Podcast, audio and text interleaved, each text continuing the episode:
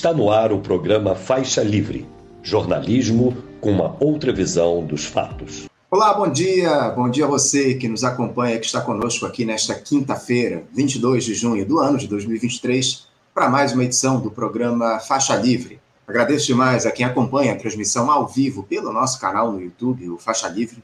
Meu muito obrigado também a você que assiste ao programa gravado a qualquer hora do dia ou da noite e a quem nos ouve pelo podcast Programa Faixa Livre, nos mais diferentes agregadores. Faixa Livre é uma produção da jornalista Cláudia de Abreu, auxiliada por Érica Vieira e pela jornalista Ana Gouveia. Esta quinta-feira aí pode marcar a história do nosso país. E por que é que eu digo isso? Porque hoje começa o julgamento daquela ação no Tribunal Superior Eleitoral que pode levar à inelegibilidade por oito anos do ex-presidente Jair Bolsonaro por abuso de poder político e uso indevido dos meios de comunicação. O ex-capitão disse ontem estar tranquilo aí para esse julgamento, espera a sua absolvição. Mas não é isso, está no radar a partir do que tem se falado a respeito desse caso lá no TSE. Ainda que haja um pedido de vistas hoje que prorrogue esse julgamento por mais alguns meses, a perda dos direitos políticos do ex-presidente está quase que definida. Para analisar esses temas relativos à política, vamos conversar daqui a pouquinho com alguém que ganhou destaque esses últimos dias por utilizar de categoria acadêmica para responder a uma deputada bolsonarista na CPMI do MST, que acontece lá na Câmara dos Deputados. Eu me refiro ao ex-reitor, é, ao ex-reitor professor aposentado de Direito da Universidade de Brasília, UNB, e coordenador do projeto O Direito Achado na Rua, José Geraldo de Souza Júnior. Só que o julgamento do Bolsonaro não é o único assunto relevante no campo jurídico que nós vamos tratar aqui no programa de hoje, porque ontem tivemos também a aprovação do advogado Cristiano Zanin pelo Senado para ocupar a cadeira deixada pelo ministro Ricardo Lewandowski no Supremo Tribunal Federal. O indicado do presidente Lula passou pela sabatina com senadores. Houve aquele esperado encontro, confronto lá com o ex-juiz Sérgio Moro, hoje parlamentar, e após mais de oito horas, o plenário da Casa referendou seu nome por 58 votos a 18. Para analisar tanto a chegada de Zanin ao STF, como essa esperada sessão do TSE que julgará Bolsonaro, contaremos mais uma vez com a participação do advogado criminalista integrante do grupo Prerrogativas, Antônio Carlos Almeida Castro, o Cacai. Na economia, a quarta-feira também foi agitada. Isso porque o Senado aprovou o novo arcabouço fiscal com algumas importantes mudanças. Por isso, o texto voltará a ser discutido pelo, pela Câmara dos Deputados. E o Comitê de Política Monetária do Banco Central, o Copom, manteve a taxa de básica de juros em 13,75% e pior, sinalizou que não deve haver redução da Selic na próxima reunião em agosto. O economista e professor da Faculdade de Economia da Universidade Federal Fluminense, a UF, Vitor Araújo, vai tratar desses temas importantes no programa de hoje para nos dizer aí o que é que representa essa decisão do BC. Daqui a pouquinho nós vamos conversar com ele. Encerrando, vamos encerrar aí a edição de hoje em papo com a diretora do Sindicato Carioca dos Fiscais de Renda, o SINCAF, Jane Castelo. Ela que vai falar sobre mais uma postura lamentável do prefeito do Rio, Eduardo Paz, que descumpre uma lei de autoria própria que beneficia os, os fiscais de renda. A Jane vai dar mais detalhes sobre esse novo absurdo empreendido pelo político aqui no município daqui a pouquinho. Teremos aí mais uma edição repleta de assuntos importantes em uma semana quente no nosso país.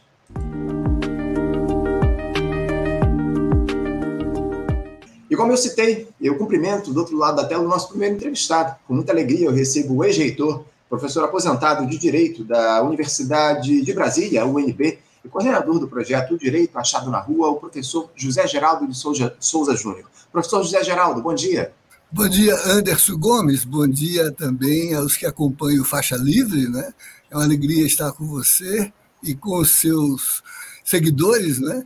É, nessa bela manhã, pelo menos aqui em Brasília. Né? É invernal, mas é um inverno brasiliense. Né? Pois é, pois é. Aqui também, aqui no Rio de Janeiro, nós hoje amanhecemos aqui com um sol muito forte. A gente tem é, é, o inverno é aquela, aquela estação em que a gente tem os dias muito quentes em algumas situações e as noites muito frias. É o que tem ocorrido aqui no Rio de Janeiro ao longo desses dias. Mas, professor, eu quero agradecer muito a sua presença aqui no nosso programa. Muito obrigado pela sua participação aqui no Faixa Livre. Um prazer recebê-lo no nosso programa. Professor, é, ontem foi um dia aí de decisões importantes lá em Brasília, bem como deve ser o dia de hoje. O Senado aprovou a indicação do advogado Cristiano Zanin para ocupar a vaga deixada pelo Ricardo Lewandowski no Supremo Tribunal Federal, feita aí pelo presidente Lula. Os senadores também referendaram aquele texto do novo arcabouço fiscal, com algumas alterações, temas aí nos quais nós vamos nos aprofundar nesse programa de hoje aí em outras entrevistas. Mas, como essa é a primeira vez que nós conversamos aqui no programa, professor, eu queria começar o nosso papo pedindo ao senhor uma análise para esses quase seis meses de governo Lula no comando do Palácio do Planalto. Diante dos desafios que surgiram com a ascensão da extrema-direita no país, o senhor considera que essa gestão de ampla aliança tem tido sucesso na empreitada de reconstruir o país? Sorte à parte, né, como alguns é, querem caracterizar esse período, né, é, que representa assim, uma leitura muito desqualificadora de um político experimentado, né, que é, exercita o seu terceiro mandato, hábil negociador, capaz de estabelecer articulações importantes. Né? Hoje mesmo está na Europa né, e em agendas muito relevantes, recebido e reconhecido é, por todas as expressões vivas da política global. Né? É, é um player, como se diz aí. Né? Então, é, esses seis primeiros meses são uma expressão dessa capacidade que se iniciou é, entre a posse e a proclamação, porque já ali construiu uma é, forma muito qualificada de é, alavancagem do seu governo a partir é, da gestão do orçamento passado em face da possibilidade de financiar as políticas que caracterizavam o seu mandato. Né? Então, uh, o primeiro ponto é que estamos com um hábil articulador, né? com capacidade infinita de é, construir mesas de reflexão, de discussão, e que tem sido muito bem sucedido nisso em toda a sua trajetória. Né? Ah, claro que ainda é um governo de amplo arco de aliança e de sustentação, e por isso de é, difícil ajustamento em alguns pontos, mas que eu penso que estão nos detalhes, né? porque o importante é o fio ético que conduza a governança, e isso está expresso num programa que é, se apresenta com. É, radicalidade no aspecto democrático de reconstrução da é, interlocução com o social pelos movimentos, pelas, pela, pelas formas que a Constituição estabeleceu, né? um eixo muito presente na atenção às políticas sociais para poder retirar né, do é, limbo de quase exclusão né, setores muito importantes da sociedade, né, e um certo é, mediador né, de, o, digamos assim, de realidade, né, porque se não fizer também né, ajustes no plano assim dos titulares dos grandes meios de produção, sistema financeiro e sistema de produção, né, não governará, não terá condições de governar. Eu acho que é, até aqui é, o principal resultado desse processo são os indicadores econômicos que já estão é, atestando né, que as políticas estão sendo bem conduzidas. Não há artificialismo na fixação das tarifas, elas são fruto das opções de gestão né, do patrimônio uh, industrial e de produção que nós temos, né? E as políticas sociais é, cumprem os requisitos do mandato. E a outra ficção disso, ou a percepção disso, é a contenção daqueles setores mais exacerbados, né, que tem um vozerio é, no, nas redes sociais, mas que não tem se mostrado muito apto a é, obstruir né, a condução da política tal como o governo programou. Né? Uhum. Semana mesmo, aqui em Brasília, no no jornal principal da cidade, uma página inteira celebrava né, a boa disponibilidade de condução que o ministro da Fazenda vem imprimindo ao seu projeto, né, o projeto de governo. Né, e é, tecendo loas a essa condução que o ministro vem realizando, ele que era uma expectativa, né, uma aposta é, de ser capaz de fazer essa mediação. Né? O jornal, que é um jornal que sempre foi visto muito adesista, muito oficialista, né? parece reconhecer que a política está em boas mãos, a política econômica. Né? Uhum. Então, eu acho que é, também os institutos de pesquisa têm revelado isso do ponto de vista é, da aceitação e da aprovação da governança, né? Uhum. que é um bom começo e cada vez mais a, se sedimenta né? aqueles é, percalços dessa transição no setor militar, no setor é, da, da, da, Faria, da Faria Lima, né? esses, esses problemas vão se ajustando pouco a pouco. Entendo, entendo. Agora, o professor, eu acho que o senhor fez aí uma, uma análise muito sensata do que está colocado, mas eu queria trazer a seguinte questão, professor. Essa ampla aliança aí que nós citamos, é, combinada a esse Congresso altamente conservador, tem levado a um, um cenário de enormes dificuldades para quem defende ideais efetivamente de esquerda aqui no Brasil. Pautas como o novo arcabouço fiscal, que restringe os investimentos públicos, ou mesmo essa reforma tributária aí, que tem, começa a ser discutida lá na Câmara dos Deputados, que não ataca a desigualdade na cobrança de impostos no país, nem de longe atendem às demandas aí de uma esquerda efetivamente socialista. Professor, por que, que os ideais de esquerda têm tanta resistência para avançar no Brasil? Nem mesmo em governos do Partido dos Trabalhadores se consegue fazer um diálogo mais franco com os brasileiros da base da pirâmide nesse sentido, de levar à frente ideais de esquerda no país. Por que, que isso se dá? O legado colonialista que o país carrega, que hierarquizou muito fortemente as relações sociais, a base das estratégias de apropriação da, da, da, da, produção social da riqueza, né?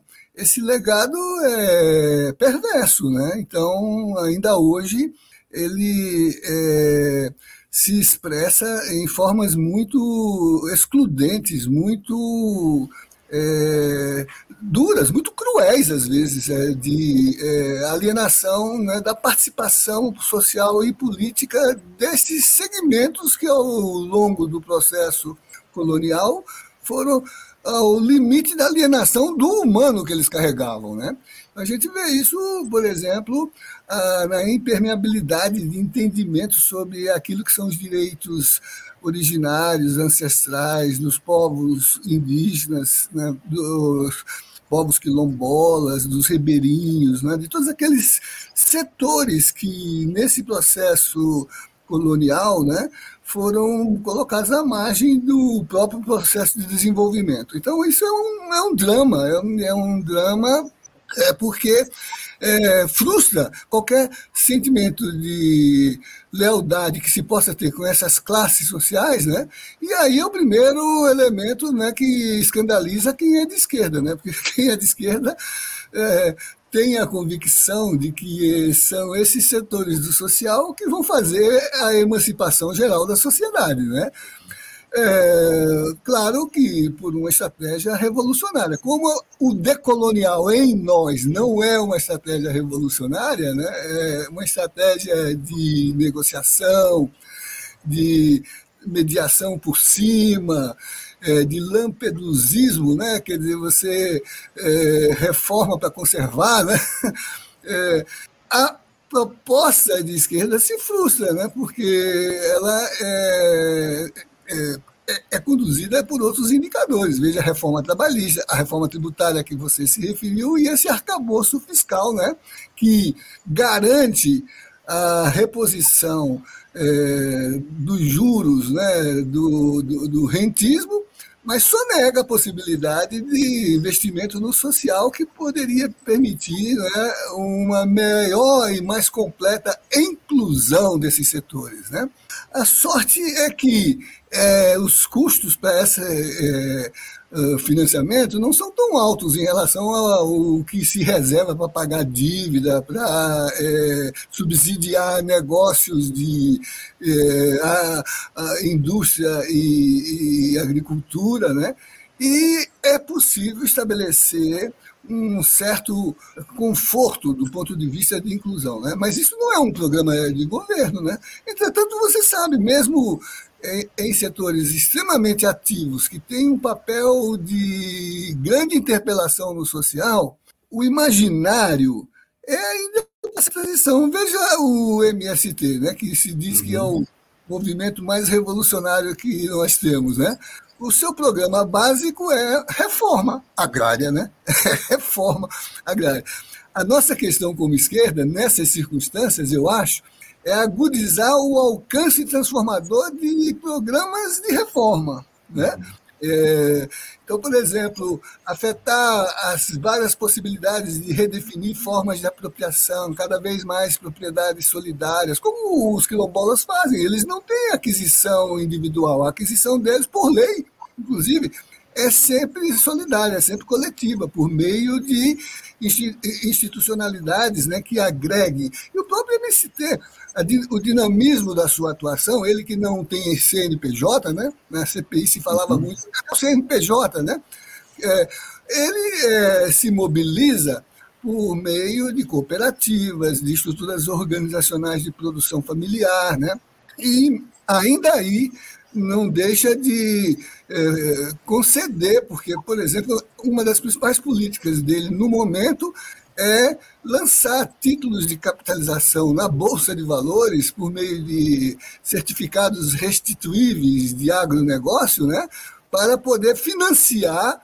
as suas cooperativas. São quase 17 milhões de captação que fizeram o ano passado. Né? E, com isso, é, implementar essa política de produção que é familiar, que é com segurança alimentar, que é com salvaguarda de meio ambiente, né? com educação do campo e com é, o, uma, uma, uma, apropriação coletiva na forma dos assentamentos ou é no, numa titulação que não implique conferir a apropriação possessiva da terra e do território. Né? Então, acho que a gente tem que ter uma atitude é, de horizonte socialista, mas saber que a opção que o país fez na decolonização, quer dizer, não é a independência, é tirar das nossas mentalidades as estruturas coloniais, não é isso? Uhum. No machismo, no racismo, né? É, no capitalismo, provavelmente dito, né? Sim, sim, sem dúvida. Sem dúvida. Não, eu queria, me chamou muita atenção essa sua explanação, professor, quando o senhor fala a respeito do legado colonialista. Eu queria questioná-lo justamente nesse sentido. Como é que a gente pode superar esse legado colonialista com a correlação de forças que está colocada, com uma esquerda cada vez mais. Uma esquerda efetivamente reacionária, uma, uma esquerda efetivamente socialista, que eu, eu julgo, professor, que ela está morrendo. Essa é a grande verdade. Me parece que esses adesismos, essas conciliações, elas são cada vez mais buscadas pela esquerda, a partir dos, dos, problemas que aparecem, dos problemas que surgem hoje. O argumento é a extrema-direita, que cresce, ou que cresceu enormemente ao longo dos últimos anos. Como é que o senhor vê a possibilidade de uma esquerda efetivamente revolucionária que ataque ou que combata esse legado colonialista avance no nosso país? Olha, as, as experiências nesse campo, no Brasil e na América Latina, foram frustrantes. Restaram conceitos, né?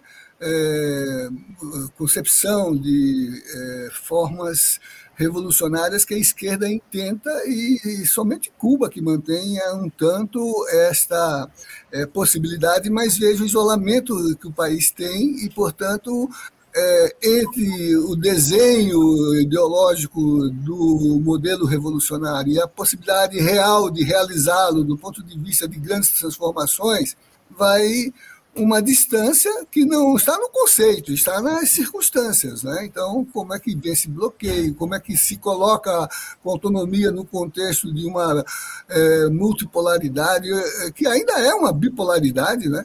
É, que não dá muito espaço para é, os experimentos de grande transformação. Né? Então, uhum. eu acho assim que é, nós temos que ter um horizonte revolucionário para orientar as formas transformadoras que a gente implemente por etapas no contexto é, de uma condição de alianças que se globalizem e que permitam inovar os processos de radicalização socialista, que eu ainda acho que são processos democráticos. Uhum. A separação entre socialismo e democracia ela é circunstancial, porque ela remete a uma internacional do começo do século XX, em que, para afirmar o socialismo num único país, isso se é, refletiu é, numa estratégia de separar a democracia do socialismo. A democracia burguesa é, e, e, e, o socialismo é popular e democrático. Né? e revolucionário. Né? Então se separou ali aquelas tensões que, inclusive, dividiam já ali a esquerda. Né? A galinha que queria voar como águia é Rosa, o renegado é Kautsky. Ora, Engels escolheu Kautsky para ser o editor do último volume do Capital, não tem demonstração de confiança ideológica maior. Entretanto, passou a ser renegado porque nas circunstâncias da bipolaridade, via que um outro caminho poderia levar a um suicídio político. Né? Então, eu acho que a gente tem que rever essas questões, não do ponto de vista de que nossa cabeça fique prisioneira das questões que o dividiram lá atrás, mas quais são as perspectivas que se abrem para nós no presente. Né? Uhum. Eu acho que, por exemplo, é muito revolucionário reivindicar a radicalização da democracia por isso que o MST é tão importante, né? porque é, é, tido como uma organização revolucionária, é um esforço enorme de criminalizá-lo para contê-lo por ser uma, uma organização revolucionária, interpela as formas de apropriação de terra no Brasil, né? as formas de produção, de distribuição, né? e, todavia, uh, tem numa ação muito de esquerda, porque tem uma perspectiva disciplinar, até muito leninista na sua estratégia, né? mas tem um humanismo que está aí presente, talvez por influência da teologia da libertação, né?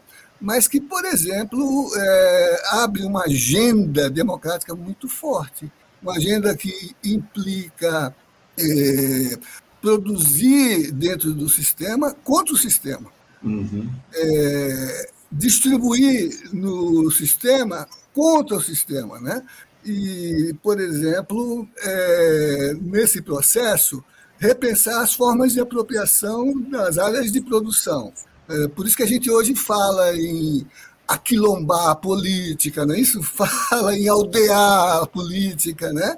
que são estratégias derivadas é, dessa forma democrática de radicalizar com um olhar socialista um processo político que tem muita dificuldade é, de se realizar pela tática socialista do século XIX e do século XX. Né? Então, eu acho que a gente tem que ter um olhar socialista para recuperar a democracia como uma mediação socialista, mas fazê-lo é, sem que isso signifique um evolucionismo, né? mas que isso signifique profundas transformações nas nossas condições de vida e sociedade. Né? Eu acho que é, esse, é, no, no contexto em que vivemos, é, é, mais ou menos extrair da Constituição que nós temos todos esses vetores que as lutas sociais, nos seus movimentos, inscritas numa subjetividade política que criou uma democracia direta, participativa, se possa concretizar. Veja que isso não é pouco. Se não fosse esse conceito inscrito na Constituição que nós temos, por mediação dos movimentos sociais, a necropolítica que nos é, caracterizou nos últimos quatro anos antes da nova eleição, teria levado o país ao colapso. E, todavia, por conta dessas estratégias, esse despudor de é, é, criminalidade política não se instalou nem no golpe, nem no seu esforço de desmantelar a estrutura da Constituição.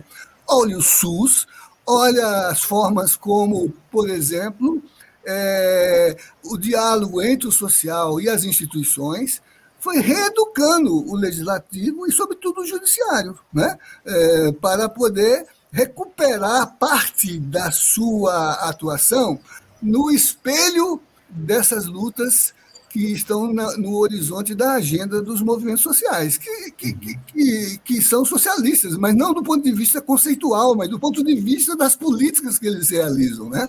Veja que o Supremo está discutindo o, a questão dos direitos imemoriais dos povos indígenas, e os votos já lançados mostram uma tendência né, de não se deixar iludir pelo é, o, o subterfúgio do marco temporal, que é a anistia da grilagem e do agrobanditismo. Né? Uhum, sem dúvida, sem dúvida. Muito bem colocado. Professor, eu, eu queria mudar um pouquinho de assunto. O senhor, um reconhecido acadêmico, tem contribuições valiosíssimas para o país ao longo desses últimos anos, e eu queria tratar a respeito disso, da academia. O senhor acha que a academia, professor José Geraldo, tem oferecido alternativas para o país ao longo desses últimos tempos. Essa é uma cobrança que eu tenho feito aqui no programa bastante, a necessidade das universidades atuarem no sentido de auxiliar os governos aí a produzirem projeto de país, políticas públicas que ofereçam dignidade à população.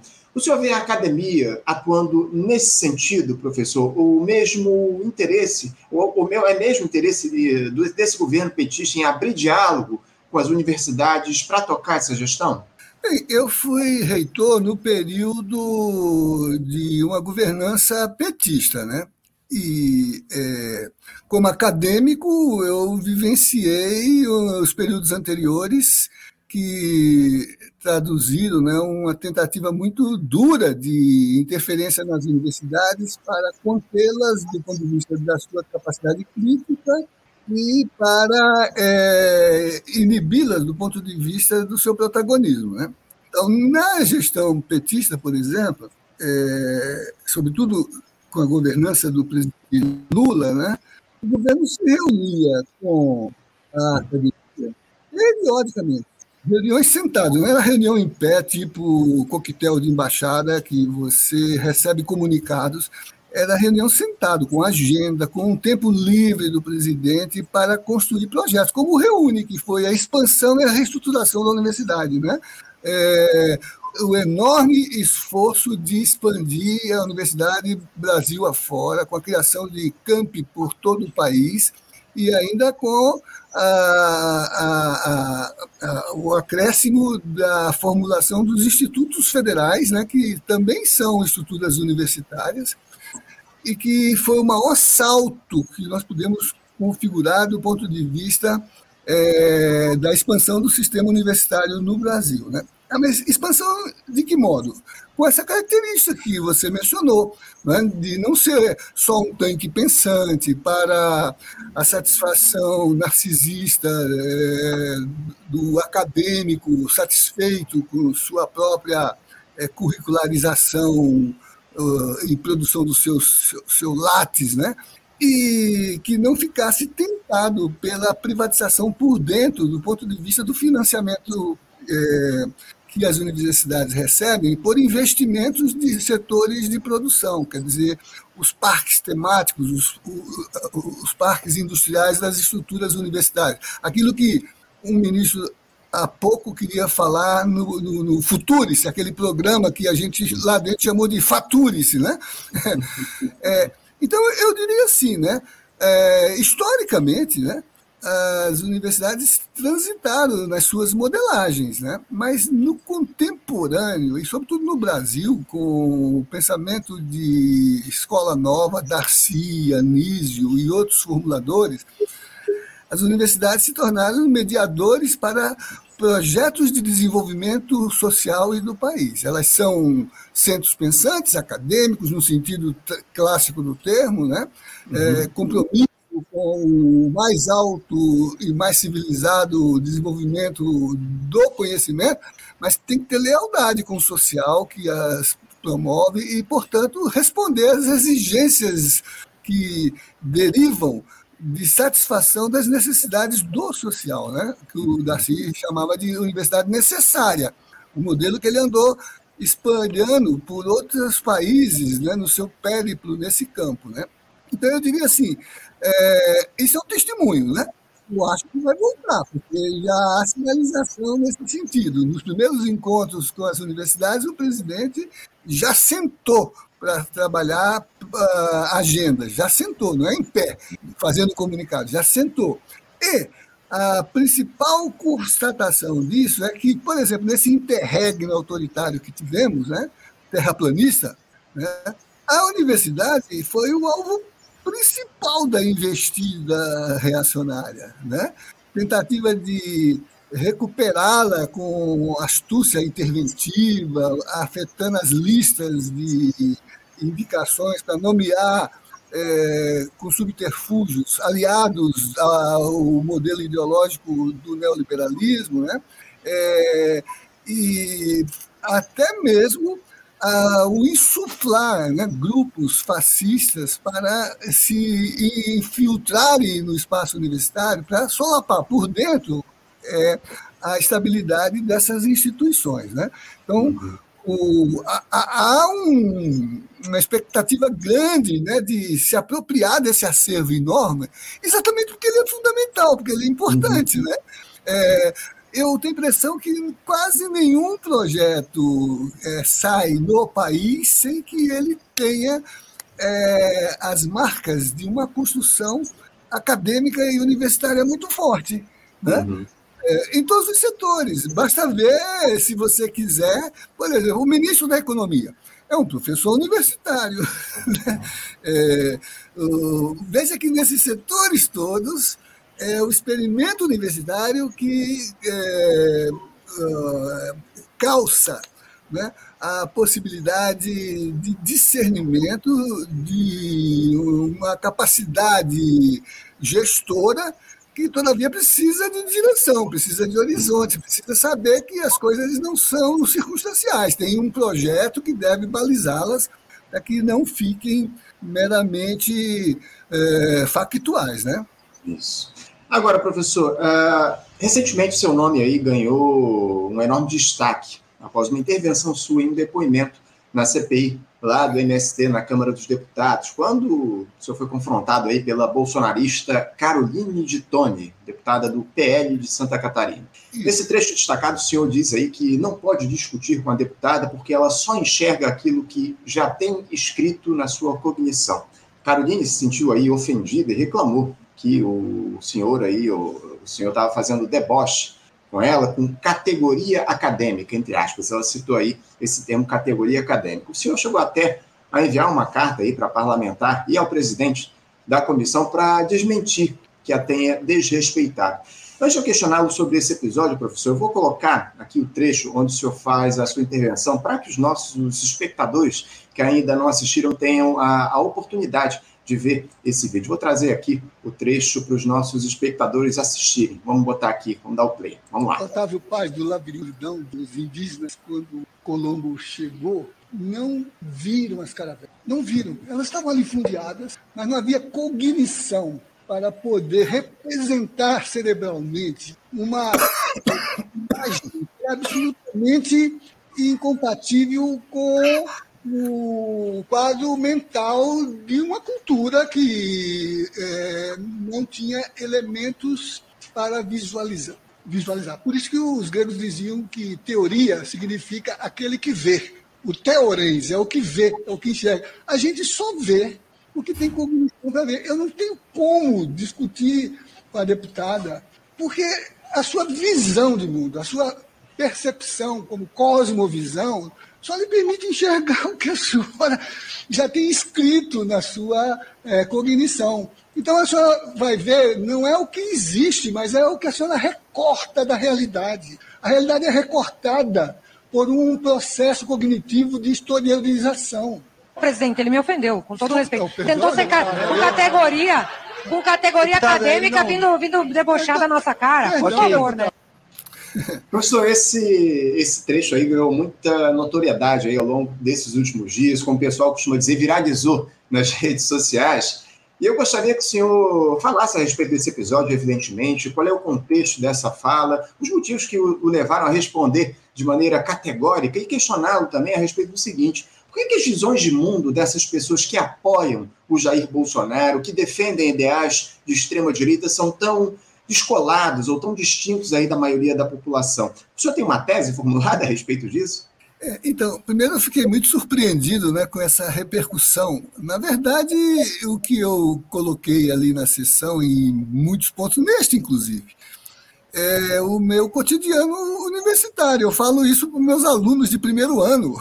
É, então, com eles, a gente trabalha nessa é, maneira pedagógica né, de construir né, uma leitura crítica sobre os discursos que nós elaboramos para interpretar o real, nos quais, consciente ou inconscientemente, nós inserimos pré-compreensões, visões de mundo. Né? E, portanto, o primeiro posicionamento de um intérprete, de um acadêmico, é desentranhar desses discursos o que ali se inseriu desde o vernáculo, né? porque também o vernáculo é, se rende a esse tipo de pré-compreensão, né?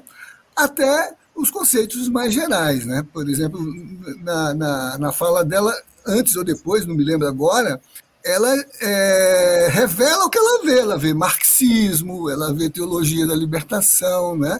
Imagine é, conversar com aqueles mesmos camponeses que no vídeo passado lá antes, né, é, porque eles são politicamente preparados, eles reagiam contra o que eles chamaram a invasão que ela estava fazendo ao domicílio deles, eles que tinham titulação por efeito judicial, ou o que seja, né? e que, portanto, pediu que é, a parlamentar respeitasse né, a inviolabilidade constitucional dos direitos deles. Né? Então, é, eu acho assim que é, a ênfase, é, o recorte desse fato é porque, de certa maneira, como que se desnudou um pouco isso que está muito forte entre nós nos últimos anos, né? Esse terraplanismo, esse fundamentalismo, esse é, rebaixamento. Há um rebaixamento muito grande do ponto de vista da intercomunicação que nós estabelecemos. São é, estratégias de é, discurso muito é, fortes né, em, em, em, como que se fossem bordões, né? Uhum. É, é, o marxismo, é o, o, o, o comunismo, né? É, então, com isso você não discute mais nada, né? Então, é, eu, por exemplo, ali fiquei muito incomodado duplamente com esse recorte. Primeiro, que é, como foi divulgado, parecia dizer que eu tinha dito o que eu não disse. o que eu estava dizendo é, é, não há compreensão entre nós, porque a, a, os nossos é, enunciados passam lado a lado, mas não se tocam, não se uhum. tocam. Então, eu não tenho como atingi-la, não tenho como. Né? Depois eu fui ver, por conta disso, no portfólio dela, e vi que ela frequentou escolas de Olavo de Carvalho. Né? Então, então você vê que tem toda uma é, preparação né, no terraplanismo dessa gente né, de é, o, exaltar né, esse modo de fazer é, interlocução social. Agora, por exemplo, ao longo do meu pronunciamento, eu tentei dizer coisas que ficaram um pouco obscurecidas. Eu tentei separar o conceito de invasão do de ocupação. Eu tentei separar é, é, é, com essa distinção né, que o, a ação do MST politiza o debate sobre a reforma agrária e é, descriminaliza a sua conduta o que é o contrário. Estava se tentando fazer com a CPI exatamente despolitizar o debate para criminalizar a conduta. Né? É, e, entretanto, viralizou esse aspecto e a carta que mandei para ela foi para dizer assim: não estou pedindo desculpas, eu só quero dizer que, é, com categoria ou não, né, é, eu lutei muito com o povo brasileiro para que o espaço político da troca de ideias, do debate de concepções de sociedade, tivesse um lugar distinguido que fosse o parlamento. Né? E lutei muito para que aqui discursos como o seu pudessem circular e que com isso eu pudesse discordar dele, divergir dele, né? e disputar né, posições de apoio para projetos que sirvam à sociedade e ao povo brasileiro. Né? Agora, é, por que viralizou? Eu acho que é um pouco porque também é, revelou é, essa trama. Eu acho que é, ontem, inclusive, Anderson, eu achei muito engraçado. Alguém me mandou é, dois dois é, excertos de pronunciamentos na comissão, que não teve grandes debates porque foram só encaminhamentos, mas enquanto se discutia encaminhamentos, vieram dois debates, e aí tinham duas falas de deputados da esquerda, né? Uma dizendo assim, como o professor José Geraldo disse aqui, a outra, o, o deputado dizia assim, debatendo com essa senhora, com essa deputada, né? Olha, eu vou chamar o professor José Geraldo, né? É, e o riso geral, inclusive deles, né? Porque eu, eu tenho impressão que tornou muito visível algo que era um pouco encantado, né? Essa coisa é, de você falar, mas não guardar o alcance das expressões que você usa. Acho que ali permitiu, porque eles pararam para ouvir. Né? É, a, a, a, maneira acadêmica de falar, mas não o acadêmico distante, a, a maneira assim de respeitar o ambiente, construir argumentos, né? É, propor uma discussão, acabou abrindo uma audiência mesmo. Então eles discutiram, eles se contiveram, eles tentaram, mas houve um momento em que a gente pôde dialogar. Né? E aí, o meu objetivo, Anderson, não é convencer eles, porque eles já entraram naquela CPI para produzir um. Eu falei lá, né, para o relator, eu sei que o seu voto já está pronto. O que se discuta aqui não vai mudar o seu voto que já está pronto. Uhum. Mas eu entendi que aquele debate foi para fora do espaço da comissão. E por isso que viralizou, porque se tornou um debate que agora vai ser muito difícil manter uma posição que seja é, criminalizadora do MST, porque o social se deu conta de que isso tem algum problema aí, tá? tem algum equívoco aí. Então, eu mencionei como o Papa trabalha e respeita o MST, como o Celso Furtado diz que o MST era o movimento mais importante no mundo no século, como o príncipe de Astúrias é, premiou o MST, né? E aí acho que a gente conseguiu é, transportar é, do espaço formal do parlamento para a ágora social, esse debate em toda parte. É, e eu estou assim, espantado, né? porque eu estou acostumado a falar para um auditório de 60 alunos, né? Não, não, não, não tão grande, né? Agora o seu, o, seu, o seu discurso tomou conta do país, essa é a grande verdade, professor. O senhor falou aí que eles pararam para ouvi-lo, eu, eu arrisco, me arrisco a dizer aqui que eles, muitos deles até agora não entenderam o que o senhor falou lá naquele comentário que o senhor fez lá na comissão parlamentar de inquérito que trata aí da questão do MST, esse ataque aí que tem sido feito ao movimento sem terra no nosso país nos últimos anos. Professor, eu quero, professor Geraldo, quero agradecer muito a sua presença aqui, uma alegria, uma honra contar com a sua participação aqui no programa de hoje. Muito obrigado pela sua participação e pelo por todo tudo que o senhor tem feito aqui ao longo desses últimos anos pelo país, por essa demonstração de, enfim, de muito conhecimento que o senhor deu lá na CPM, na CPI do MST na última semana lá em Brasília. A gente espera dialogar em outras oportunidades aqui com o senhor no Fachadismo. Muito obrigado, professor, pela sua presença. Obrigado, Anderson, pelo convite e, pela condução inteligente do programa e aguda, né? Porque você vai fundo, né? Então você é, sabe para que direção vai, né?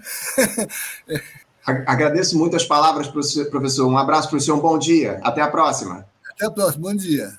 Conversamos aqui com o professor José Geraldo de Souza Júnior, ex-reitor, professor, da, é, professor aposentado de Direito da Universidade de Brasília, UNB, e coordenador do projeto O Direito Achado na Rua, ele que ficou muito conhecido ao longo desses últimos dias por conta desse episódio que a gente trouxe aqui no finalzinho da entrevista, essa participação dele na CPI do MST, com, é, respondendo com categoria acadêmica, uma parlamentar bolsonarista lá na comissão parlamentar de inquérito que trata do movimento dos trabalhadores sem terra no nosso país. Você ouvinte do Faixa Livre, pode ajudar a mantê-lo no ar. Faça sua contribuição diretamente na conta do Banco Itaú, agência 6157, conta corrente 99360, dígito 8. Esta conta encontra-se em nome do Sindicato dos Professores do Município do Rio de Janeiro e região, o Simpro Rio, uma das nossas entidades patrocinadoras, mas seus recursos são destinados exclusivamente para o financiamento do nosso programa. Você pode fazer sua doação de qualquer valor, utilizando também a nossa chave Pix, que é ouvinte@programafaixalivre.com.br. Sua contribuição é fundamental para a manutenção desta trincheira progressista no ar.